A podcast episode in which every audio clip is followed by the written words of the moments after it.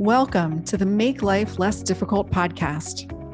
This podcast explores what it means to make life less difficult for each other and for ourselves. We share stories of struggles and successes because we believe sharing our stories eases the difficulty of life. I'm Lisa Tilstra, your host. Let's jump into today's conversation. My guest today is Angela Melfi. Angela is the co founder and CEO of Threads Worldwide, a social enterprise that puts income and resources into the hands of impact driven women in nine countries, including the United States. Angela oversees operations, marketing, and the sales fields at Threads Worldwide. She has 10 years' experience in the digital marketing and technology sales space and holds a bachelor's degree in biology and psychology from Tufts University in Boston. Angela is also the proud mom of two amazing kids and is proud to have visited 54 countries and counting. Threads Worldwide is an inspiring business and business model. Angela and her two best friends started this company in 2012 they focus on partnering with artisan cooperatives and businesses in various countries to support creating dignified jobs for the women who need them.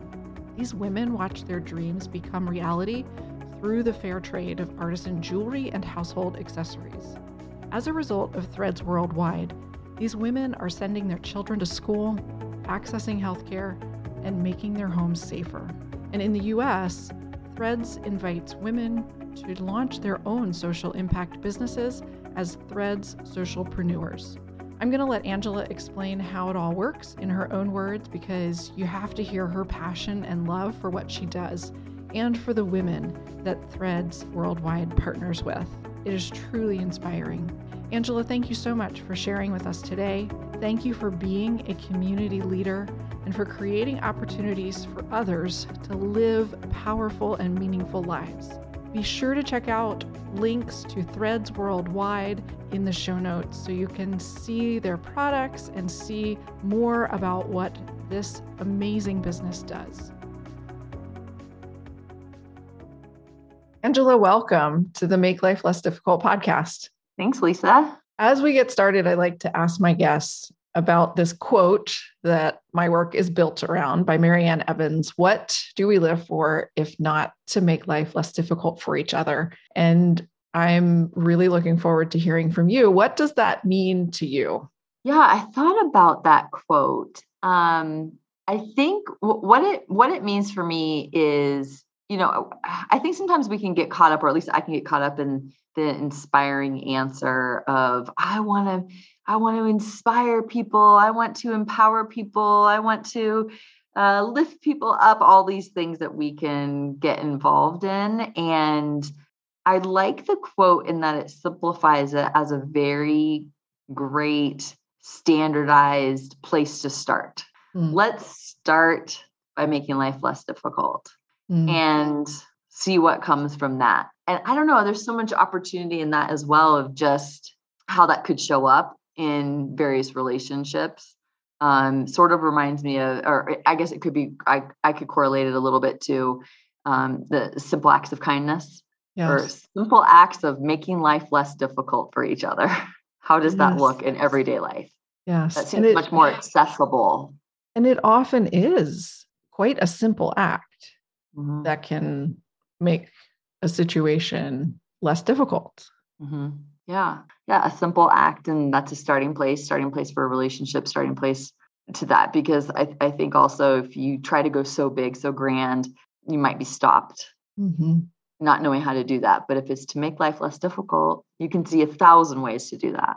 And I love what you're saying about making it a starting place. Um, some people hear the quote and and it it puts them off just a little bit because they're like i want to make life easier. I want to like make life better. I don't you know and and i get that. And i also I, just everything you're saying i really resonate with because sometimes things are really difficult and we can't get right to that place of inspiring and empowering and and fixing and improving. And we, we can't get directly there but i love what you're saying about hey let's start here.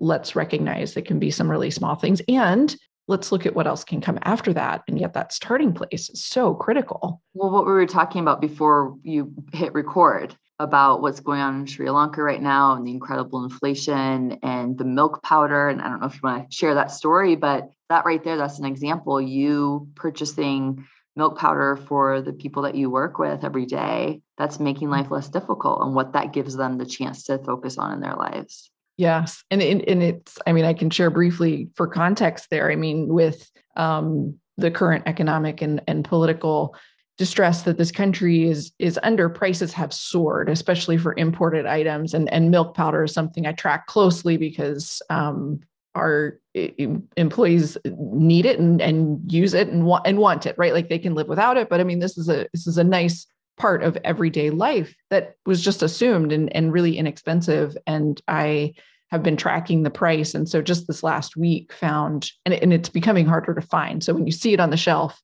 uh, some of the stores limit you to one per per day um, and things like that. So it's it's being rationed. And um, recently, just paid the local price of twenty eight hundred rupees, which about three weeks ago I found a kilo for a thousand. So that's almost triple price. And and six months ago it was four hundred and fifty rupees. And you know, in in U.S. dollars, it's you know five six dollars for me to to buy that and i mean we spend that without blinking right on on any number of things and yet for local people that price now of 2800 rupees is is the equivalent to what many of them make in a in a day right that's that's a decent day's salary.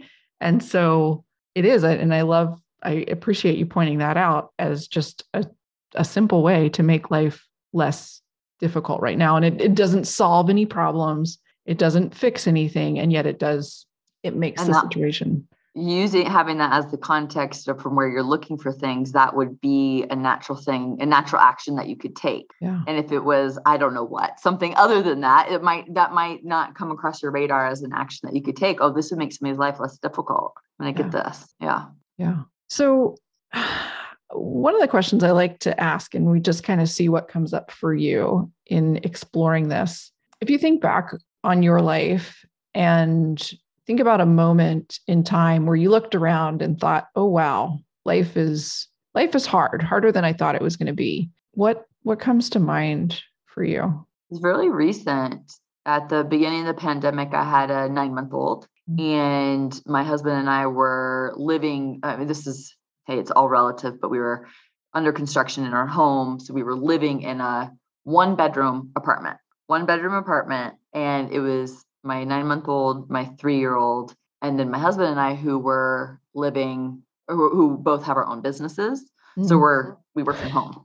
So beginning in the pandemic, everything was fine. We could all manage it and we were out and about and had our offices. And then, as we all know, everything shut down. Uh, and that I just remembered, uh, I might be jumping ahead, but I just remember this point looking down at my nine month old who at this point actually you know partway into the pandemic he's he's a year now pulling up on me and me just looking down at him and just thinking this is this is one of the hardest times of my life you know mm. with him with my daughter and pivoting a business that was 100% in person everything was in person. Our mm-hmm. revenue as of mid March 2020 became almost non existent. And we switched it to move everything online. So, you know, but that all of that recreating a whole new business while trying to raise these two kiddos was, it was, it was difficult. Yeah. Incredibly difficult. And there was so much that happened so quickly and, and forced us to, to pivot and and those pivots couldn't happen immediately right like so it was first like you said, all the revenue stopped. And and obviously it's like so many companies and businesses pivoted beautifully to online and it's it's amazing. And yet we had those times like where it was okay, everything grinding to a complete halt. So in when you put yourself back in those moments in March, April, May 2020, what and who helped make make life a little less difficult during that time? Absolutely, my in-laws. So there it was. It was mid-March. We thought, oh, we're going to go on a three-week vacation up to Grandma and Grandpa's. They live about an hour away. Mm-hmm. Because this apartment, we couldn't work in this apartment, no. even for three weeks. And so we went up to their home and we that's where we heard about stay at home orders and where we realized, oh, this is not just a little thing. And so we let our lease expire. I think it was the end of April. So whatever it was, six weeks. And we just hunkered down with them. Wow. And it was amazing being with them. And um, I mean, first of all, having people that you enjoy to be around. Yes. You know, more people than just our little family, who obviously I love, but more mm-hmm. adult conversation than just my husband. Mm-hmm. um, they had a space that that they live out in a little bit not rural but a more spacious neighborhood so our kids could run around and be outside. We had four adults in the house with two kids instead of you know. So all of those things i mean they made dinner every night. It was it was it was a very i feel like i have tunnel vision when i think about that. I, I really can't and tunnel vision is probably not the right term. I can't even remember what I could see back then. You know, mm-hmm. it was just so cloudy. And I know I wasn't as grateful in the moment about the situation that we had. It was more like, how much longer? How much longer is this pandemic going to go on? Right. How mm-hmm. much longer for this? Like wanting to be out of that situation. When really, when I do think back to it, it was, it was oddly, oddly a quaint time Mm. You know, it was very slow. And we'd mm. watch shows at night together and we'd barbecue together and those things that I just know we would have never gotten in another situation. Yeah. It's interesting as you're sharing the reflection versus in the moment experience. What it takes me to is the importance of telling stories and reflecting back on times like those. Mm-hmm it, it is a different experience going through something versus here we are two years later and reflecting back. And I think there's such value there. Mm-hmm. And you know what I think it was is I don't know when I would have come to it. I hope I would have come to it on my own. But it was my father-in-law at some point. I don't know when it is. It could have been, I don't know, I I have zero idea when it was. But he said something to me like, I'm just so glad you guys were able to come up and be with us. Like, how great that you could spread out. And it was in that moment, I was like, yes, you're right. Because for me, it wasn't, it wasn't being there that I didn't want. I didn't I wanted to be back in our house. I wanted to have the pandemic over. I wanted my business to be thriving. I wanted to be back to regular life and that was the thing that i was focusing on and when he said that i really it really altered the whole experience for me of like yes you're right it was and that's when i think the first time i could actually reflect mm. and and really see how grateful it, I, I, am for that time and and thinking back on the moments then it was these it was these really fun memories that i could recall. It's not like I painted over with a nice paintbrush of like, oh no, it was all nice and fun. No, it really, I actually like could recall the fun, slow connecting times, you know, rather than just the fog. Yes. Yes, I, I think it's worth noting that when we are going through difficult times, it, it's often not the time to see the big picture, not the time. And, and I'm not sure if you have any insight on on how to experience gratitude in those moments right? Because it because again in reflection it's like oh okay yep i see and there's so much to be grateful for and um and and i know there's some moments where it, it just feels impossible to find gratitude and and and yet uh, intellectually i know okay down the road when i look back i'll be able to see this different and i mean what are your thoughts of trying to put any of that in practice closer to the actual experience yeah. versus as we get removed from it. I mean, of course, I think that would make a huge difference. And I think, I, I you know, I, I have always, I don't, I don't know if you have, but I've always heard you have a gratitude practice every day. Look around. What are you grateful for? What are you grateful mm-hmm. for? And I mean, I get it. I have tried to do it at various times, but there's a different question that's really given me a it's given me more access to gratitude maybe right in the moment and the question is what's working Mm. And my friend Betsy asked me that about, I don't know, I was talking to her about our business, something about that. And she said, Well, what is working? What is working? Every day, write down what is working. And it might be that the sun is shining today. you know, it might be that whatever it is. And for me, that was something that just as a slight alteration that, that. yeah, that gets it very sp- like my pen is working.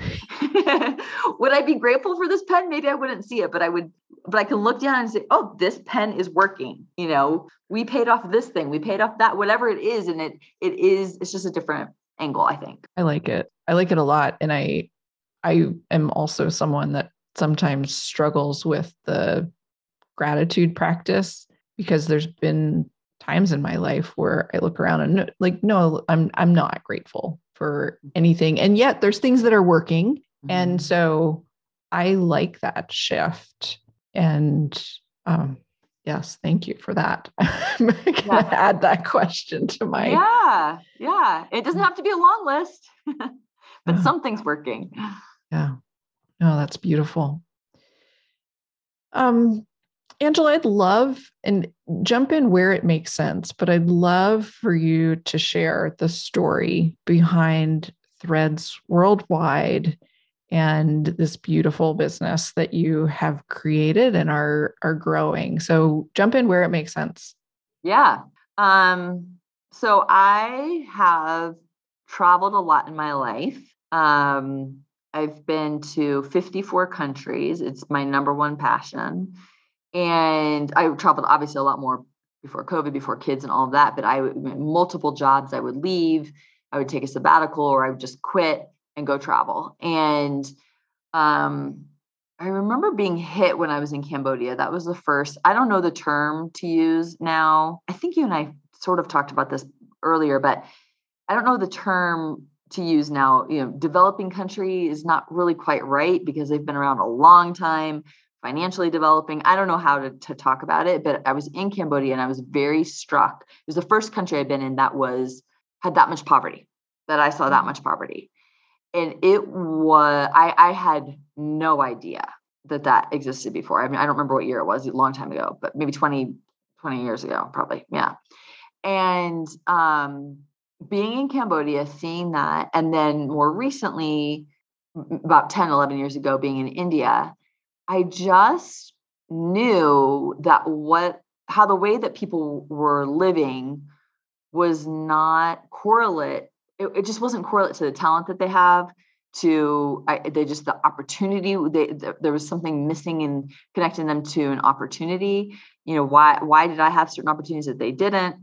And i don't know if i asked that question specifically when we were starting threads but there just was something off and not just how hard it was to see but it just i just couldn't connect the dots. And so i traveled a lot with my two best friends lindsay and kara and we would always find ourselves talking about how can we work together? How what kind of business would we want to start? Let's do something together.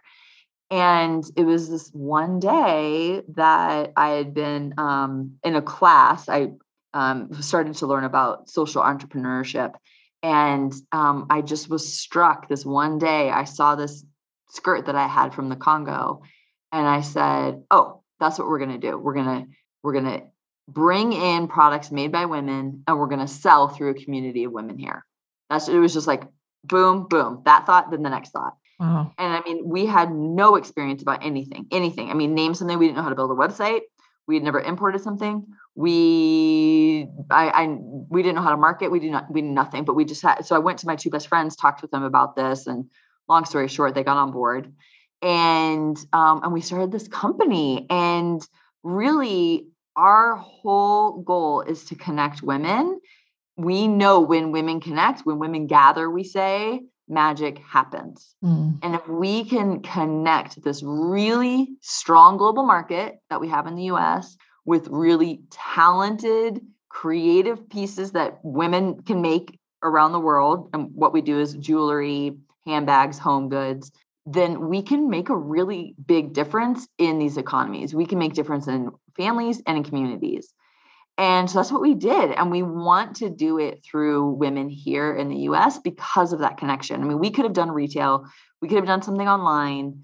We chose not to. We chose to do it through community selling because we want women here to not only be able to vote with their dollar, everybody hears about that vote with your dollar, vote with your dollar. Yes, do.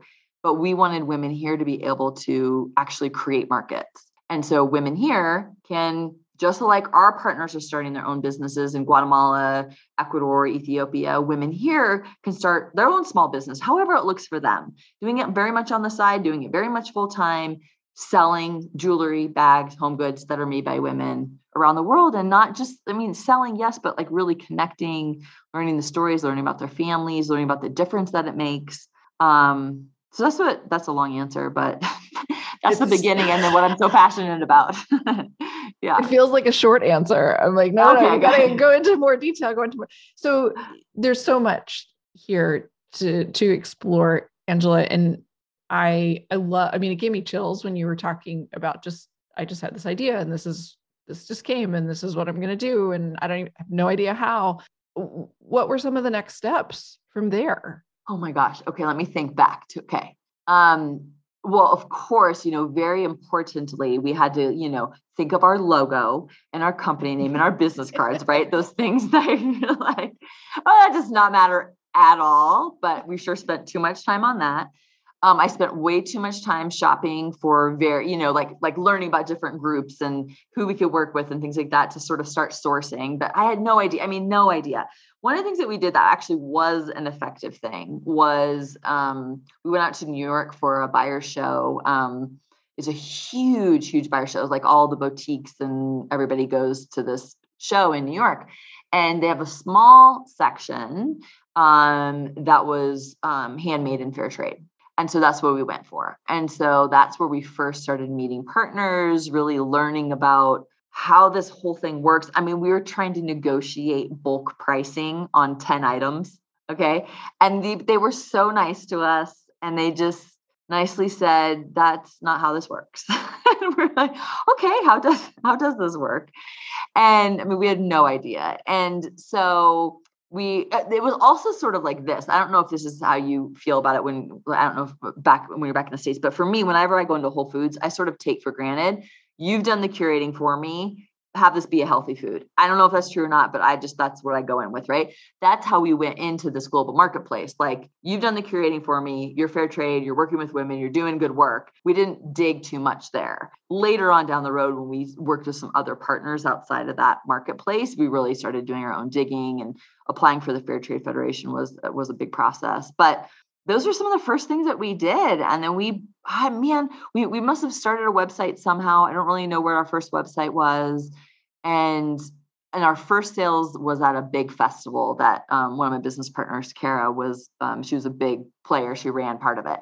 So that's where we first went over this over Memorial Day weekend and just started selling our stuff and wow. people bought it. So that was very validating. Um, I love it. Yeah. I love how you just jumped into because I talk to a lot of people who have ideas and yet not knowing the answer to the questions holds them back. And I love your story of just going to uh, New York and and asking questions and like how can we do this? And and then learning oh no we can't do that. Okay well well what can we do? Yeah. yeah. Yeah. Yeah. I would say um it was one of those things that once once I saw it, I knew there was no other option. There's no other path. Mm. This is mm. it. Um, Will you yeah. say a little bit more about that? Have you had other experiences in your life like that? Was this a different experience? Like, where did that come from? Where did that knowing come from? So, I don't think I've had other experiences like that. I'm trying to think of big life choices, right? Like, even getting married no it was not like oh boom this is it.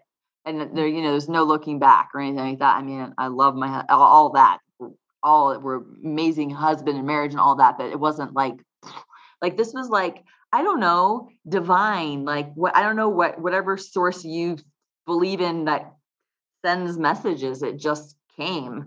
But it was also so perfectly aligned. I mean it was like travel working with women um, you know, jewelry really at the beginning, we called it a vehicle. And I mm. think it's more inspiring to call it an, an invitation. Mm. You know, but I was not a jewelry person. I'm still not, honestly. I mean, I I obviously wear it a lot more now. I have a lot of access to it, but um, my my uh, business partner Kara again, who who I we we met in college playing volleyball together, and she jokes, she's like, we didn't even wear jewelry. I mean, we were volleyball players. We just we didn't. I mean, I maybe had two pairs of earrings that I would, if I could find both of them, I would wear.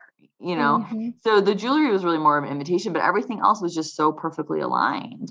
And I just believe in the model, the community selling model, the direct selling model, whatever you want to call that model. I just believe in it so much. It really is. It's it's it's personal development it's um it's connection and it's just it's just a great model for for this kind of sales.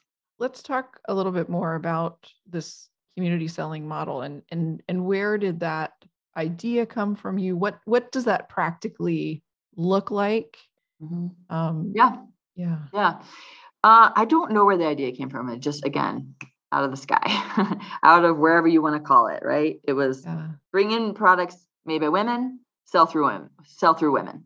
That was it. Boom, boom. Um, and then the way that it practically looks is you know, women can sell women women basically are representatives are the, of the artisan and then threads is the connector maybe so we we have a collection of jewelry and and, and bags and home goods i'll just say jewelry for shorthand but we have we sell other things as well and um and women here can say okay i want to i want to do this. I want to whether they consider starting their own business or they it's a side hustle or something they just really really believe in. Some people do it for fundraising.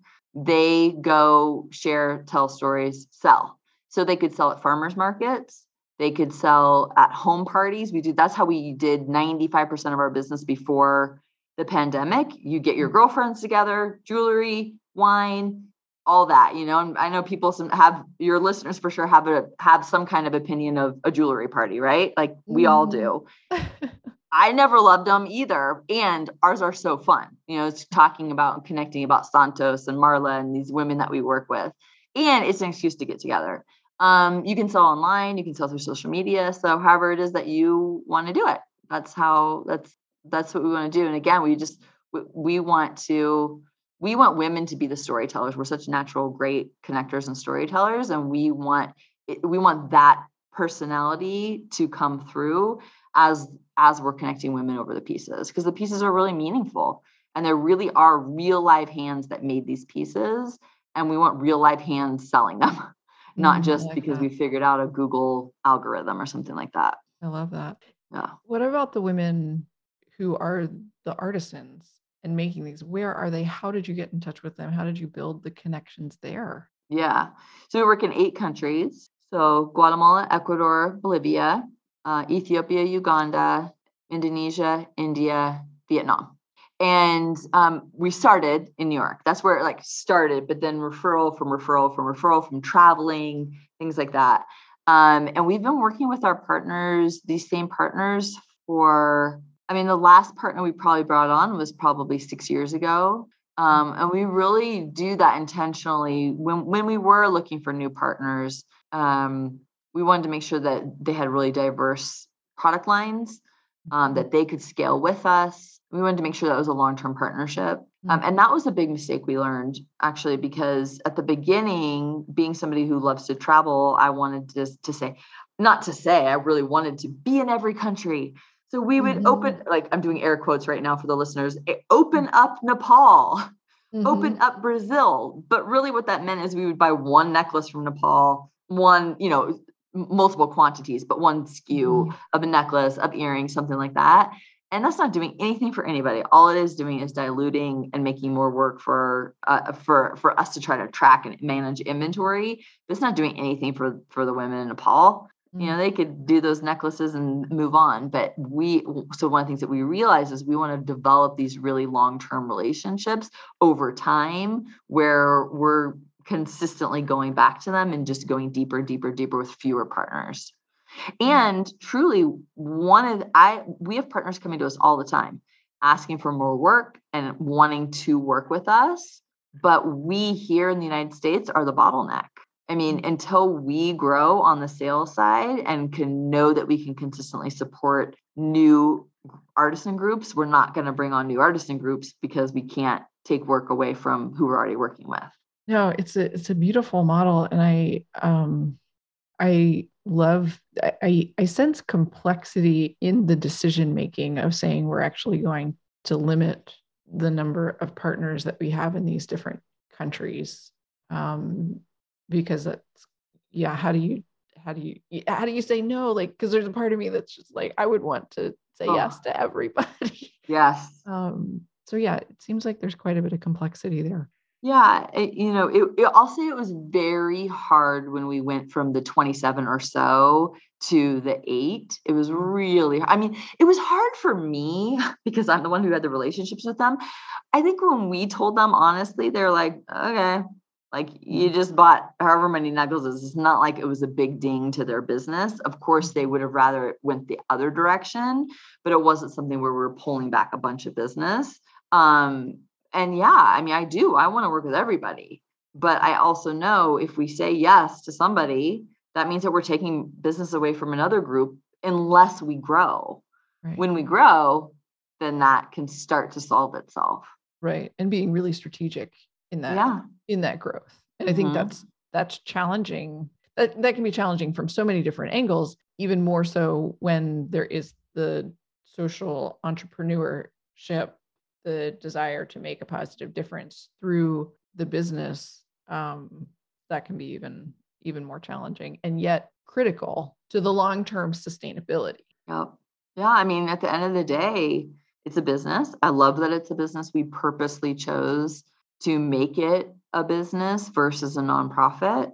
Mm-hmm. Um, I and I, I don't personally have a lot of experience with nonprofits, but my friends who do, I mean, you're you're still working for money, whether you're writing grants or doing fundraisers. We just happen to make money through exchange. Um, well, there's something too for women in business, and I, I don't know. Be curious to how hear how it was for you. I grew up where there wasn't a lot of focus on making money and you know getting ahead and and and i over the years i've i've seen it and sensed it in myself as i am a, a business owner where i downplay my services and i'm super quick to discount because well i don't really do it for the money. It's more about making a difference in the world. And and you know there's more and more books and resources out there of saying hey i mean women men men go out and unapologetically be like yep i'm doing this to make money and right. women culturally we've kind of been trained almost to be like no no no it's not okay for me to pursue making money right i i want to ah. make so i mean yeah what what are your thoughts what's your experience in that realm yeah and, and i'll say everything you said and i think there's another layer honestly that I, I, I it just got brought to light for me with this kind of work too, there's even another layer of that.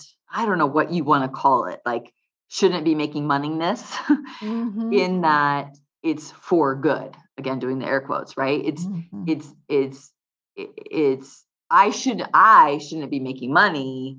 Really, only the women that I'm like volunteering for should be. That's how that's yeah. somewhat of the culture, or it can easily get into the culture you know, we well, that's too much of a side story, but we well, we did this this campaign where it was basically buying backpacks that will be produced in Guatemala, but not for yourself. So you never get the backpack, you're buying it, and then it's going to be produced in Guatemala, made by the artisans, given to the artisans' kids. Great. People sold those nuts. But if it's just for them to also be making money, then they have this hard time with it. It, it became harder. And and I get it. I do get it. But also then that goes right back to what you just said. Why can't we unapologetically make a bunch of money? I mean, hello, all of us have bills. All of us have kids who need braces, or you want to go on vacation, or you got to pay your cell phone bill, mm-hmm. whatever it is. I mean, that's that still exists. So, what if you made that money in a way that you could still be really, really proud of? Yeah. Yeah. And and also be helping others, right? Because that's yeah. one of the beautiful things about being a business owner is you can provide jobs for other people and and treat those people really well and fairly and make sure that they are making money and improving their life and being able to pay their bills and provide for their kids um, and there's all obviously the other ways to do it too but like that that can be done all the way down in our business model that's all we're doing is hmm. creating work creating work creating work creating work. Artisans women here women here everywhere. Every every single piece is supporting a women owned business. Every single purchase. Right. Yeah. Angela would you talk a little bit about fair trade? I that that term is thrown around and i see it stamped on my coffee and things like that. Good good. I'm glad you're buying that fair trade coffee. Yeah but i wonder yeah. how many of us don't actually know what that means and i'd love to hear what what does it actually mean if something is marked fair trade Yes. So just like anything, there are different uh, kinds and levels of certification. Um, so there's the main ones that I know of, and hey, there might be other ones in other parts of the world, but are the World Fair Trade Organization, so WFTO, and then Fair Trade Federation, FTF. Um, there's also like fair, what's it called? Fair Fair Trade USA, which some people are skeptical about. Um, there are some that will say fair trade certified factory, which means, hey, the factory workers are working in fair trade conditions, but probably that means that, I, and this is, you know, this is where the skepticism comes in, but this, but the, but potentially then the, the um, materials are not like the mm. cotton and all the whole supply chain isn't. So, but what is fair trade is it there's in uh, in the Fair Trade Federation there's nine tenants in the World Fair Trade Organization there's 10. But basically what it means is the three ones that we talk about all the time is that means there's no child labor. So you cannot children cannot work on those those products.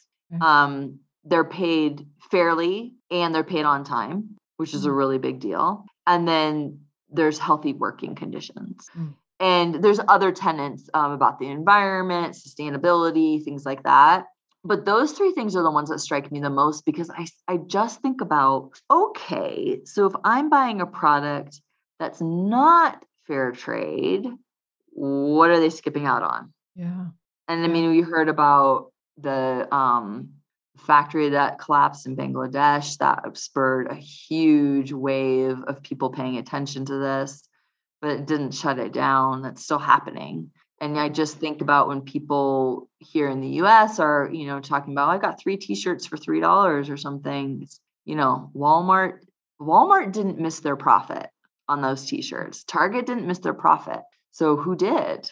I'm not saying everything's slave labor. It's not. But it it it it just begs the question of why I don't know. This is the my dream is that fair trade actually doesn't set us apart sometime in the future because everything's fair trade and that you mm-hmm. have to actually label things just like you know why why does the um, burden fall on the people who are doing the right thing to get certified instead of it having to say by the way on the tag in your shirt you know this shirt was sewn with slave labor. This shirt was sewn by kids 10 and under. Wow. What if that was the way that was and how would that actually impact our buying decisions? Just like the gmo things with with with food. Mm-hmm. why do they have to go through the effort of saying non-gmo versus like this has whatever? I don't even know much about that world but this has warning don't buy this. Yeah.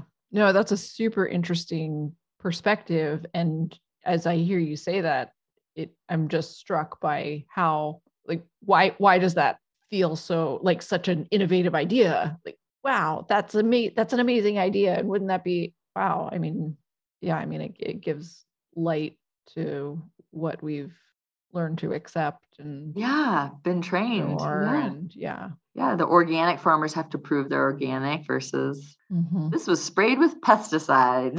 mm-hmm. Yeah. So practically speaking, um, is it a completely separate process from what you do as far as who, I guess the question I want to ask who is it that has to do the work of getting fair trade certified? Where does that work actually who who's doing that? Yeah. That makes sense. Yeah.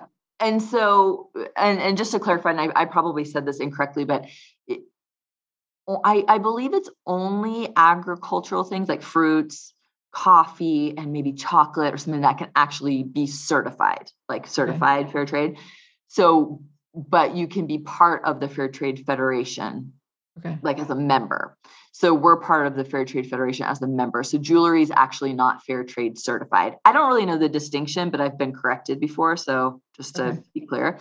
Um, so part of the Fair Trade Federation, yeah, it's it's a very big process. Um, you have to show you know who the suppliers are how they're how they're involved in decision making how pricing works who sets the prices um, are they paid by the piece by the hour um, what happens if there's a conflict in the in the cooperative um, or how is it even structured is it structured as a cooperative um, all of that and i'll tell you the first time when we applied i think it was was it 2000 probably 18 I don't remember exactly. And um, we were declined. Mm-hmm. And uh, wait a second. And I, so I, I had 30 days to go back and appeal. And it really wasn't that we were declined. It's just that I did a bad job showing and proving it. I'm very much of the mindset of like, look, trust, like I trust them. You can trust them, you know? Mm-hmm. And um, and they, you know, they said this and they said that, but no, I mean, I had to go and and create um, so many processes that were really really helpful. We had we had to go through an interview every single one of our partners with these questions. Then we had to set up a um, form for any new people if they're applying to fill out some questions. Um, every year we have to go back and and and check in you know get sort of re i don't know re-verified. Um, mm-hmm. so it's it's rigorous and, and i can say you can confident you can be confident when you're buying from a Fair Trade Federation member, World Fair Trade Organization member, that you you know that the people who made whatever it is that you're wearing or eating, they it really is making a difference in their lives. I mean, they really mm-hmm. are earning fair wages. And this is something I learned about this is that when we say fair wage, to compare it to the US, if you wanted to go get a job at, I don't know, Burger King, and let's pretend that whole inflation and that whole conversation for paying people better wasn't happening right now right and you were just getting minimum wage minimum wage oh. if you were just getting minimum wage and you couldn't live off of minimum wage too bad mm-hmm. then burger king would say well don't take the job then mm-hmm. but with fair trade it really is a living wage and it takes into account transportation food, housing, medical. There's a lot of things that go into it to really see is this a living wage?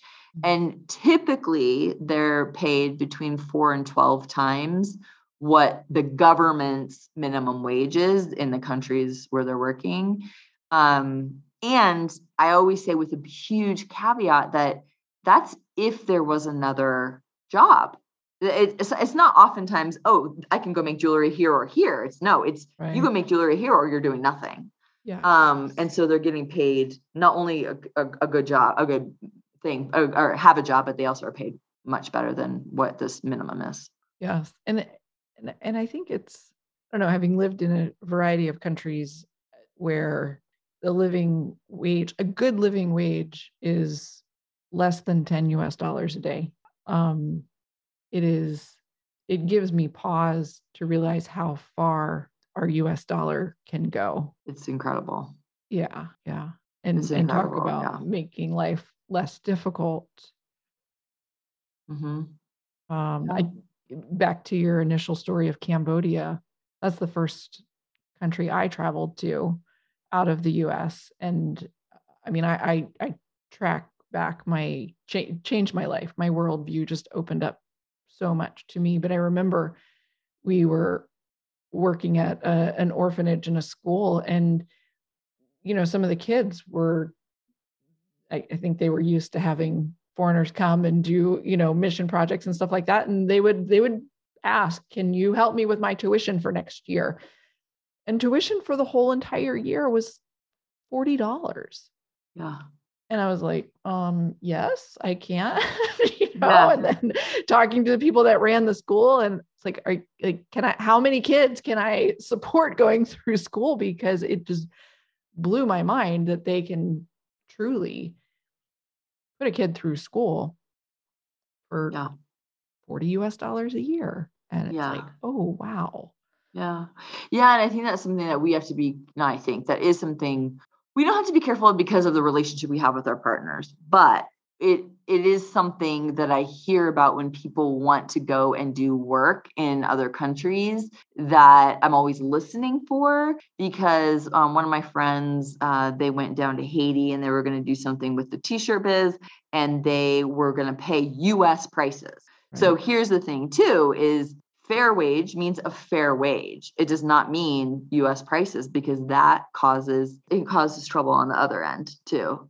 Yes. Of it just it's not it can throw off economies. Yeah, I'd love for you to say a little bit more about that because I mean living in the the foreign service life that we do, this is actually a conversation that comes up because a lot of countries where we live in, it's expected that we have housekeepers people have full-time housekeepers full-time nannies full-time drivers right and it's it's very inexpensive compared to and there's some people that say we should be paying us minimum wage in these countries and yet it's actually incredibly disruptive to the local economy and so i i mean if you're willing to share a little bit more about that yeah well, I would love, to, I mean, I'd love to have you share too. Like, I mean, I, I haven't lived in a place like that. I've experienced that and I've, I've stayed, but I, I haven't lived where to know what that, what it would be like. But like for my, from my experience and from, I guess, sort of like the theory of it is now you're, you're disrupting the economy because somebody who now who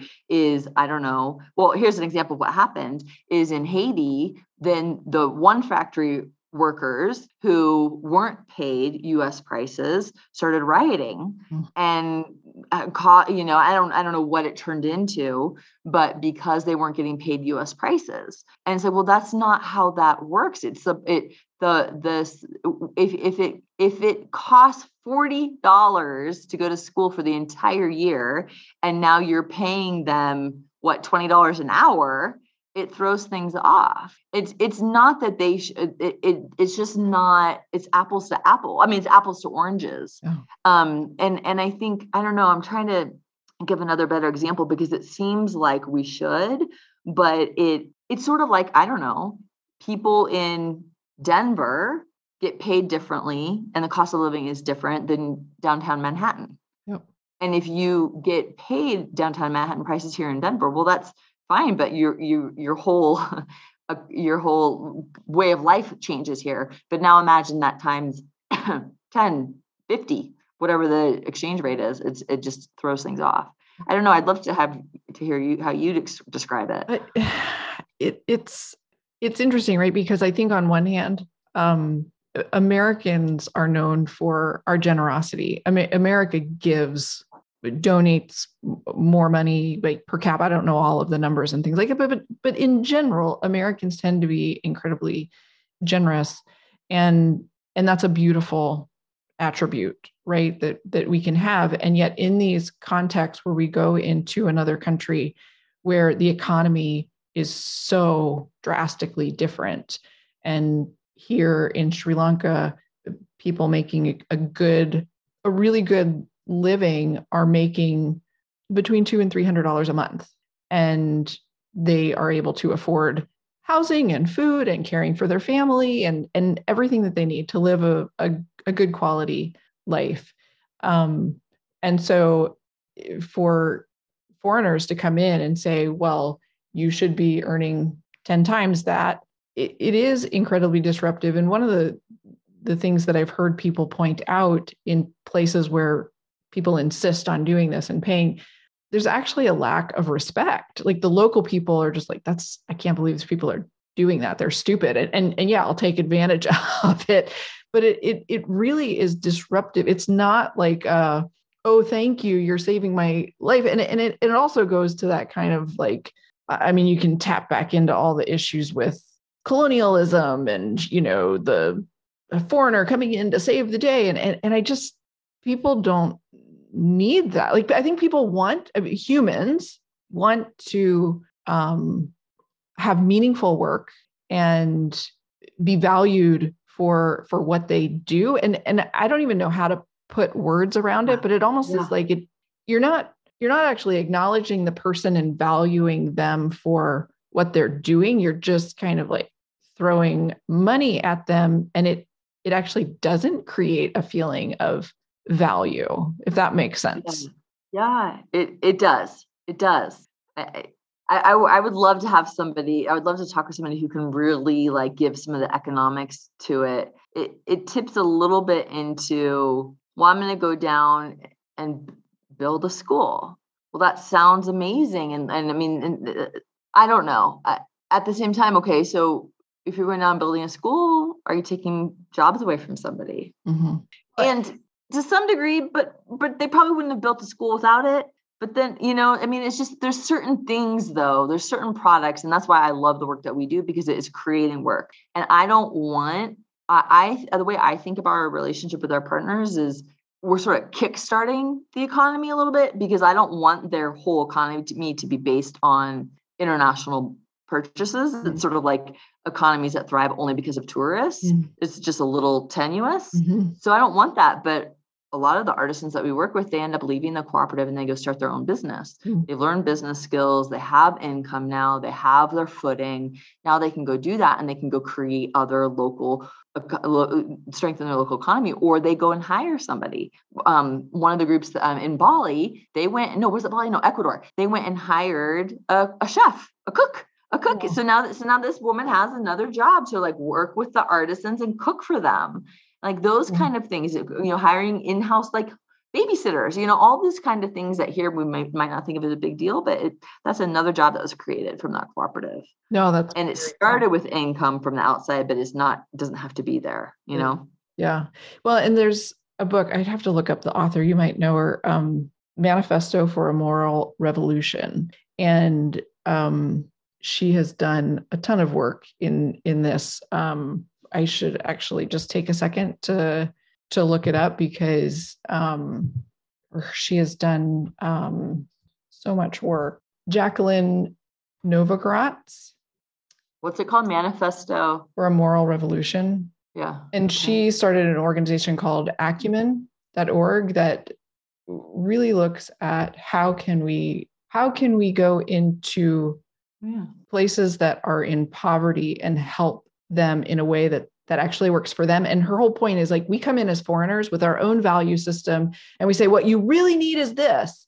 And we don't ever ask the local people what do you actually need? We just come in with our external values and perspectives and tell them what they need. And it's why it fails so much right? And we go into villages in africa and dig a well and then 6 months later people have filled in the well because they didn't understand that the women actually want to walk a mile to go get the water because they love that connection time. They want to be away from the family and yeah. Yeah. Yeah, but we have such a hard time of like pausing and and she said like what we really need to do is go in and ask them what they need and, and I think that has come to mind as we're having this conversation of we come in as a foreigner and say well what you really need is you should be making this much money and you should be paid like this and yeah. we don't pause to stop and ask and say hey what would make a difference in your life what would make your mm-hmm. life a little less difficult.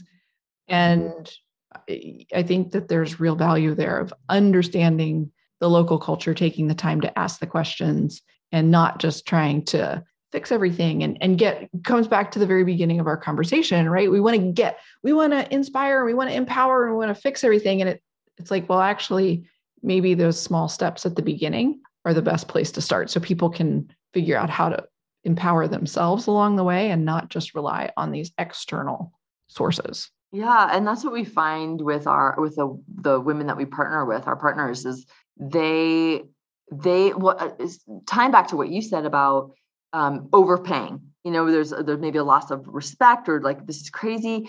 They love reorders they love working they love when we love their things they love you know like a reorder to them it's like an artist yeah. somebody buying your art. Yeah. wow you liked it and you sold it enough to rebuy it from me. Like nice. like what a what a um i don't know validation of your amazing work. Absolutely. And and they're really proud of that and it's like they they're working hard and they're i don't know they're like strong strong business women i love it and just throwing money at them or a big donation or something like that that's why i don't want to get involved in in that kind of donating stuff i mean uh, there's probably a place in all that but that's not where i want to spend our our impact. Yeah. So, Angela, I, I feel like I could just keep asking you questions forever. Um, but I would love to hear can you share briefly if someone's listening and is intrigued and like, wait a minute, how can I get involved with this? How could I, yeah. if I wanted to start a side hustle? I mean, what does that process look like? Where does that connection begin? Yep. Our simplest is Threads Worldwide. We're just Threads Worldwide all over the place on Instagram, Facebook, our website, threadsworldwide.com. You click on join, or you can email me, and I'm just Angela at threadsworldwide.com um, and we can talk or you could just jump in and go for it and um, know that you're you're creating work right alongside us and our partners and it's a lot a lot of fun. That's awesome. I'll include links in the show notes okay. um, to yeah. website and social media and your your email address if you're okay with that. And yeah. um, this is fascinating. I love the work that you're doing and yeah, have a thousand likewise questions. so yes, I know. Likewise, likewise. Maybe we can do a part two. Yes, I would love to. Absolutely love to. Um, thank you so much for sharing and connecting and being willing to just jump into the conversation. Hey, thank you very much. It was really, really fun. And I agree. I could just talk for hours. So, really, let's set something up. Sounds good. Next time.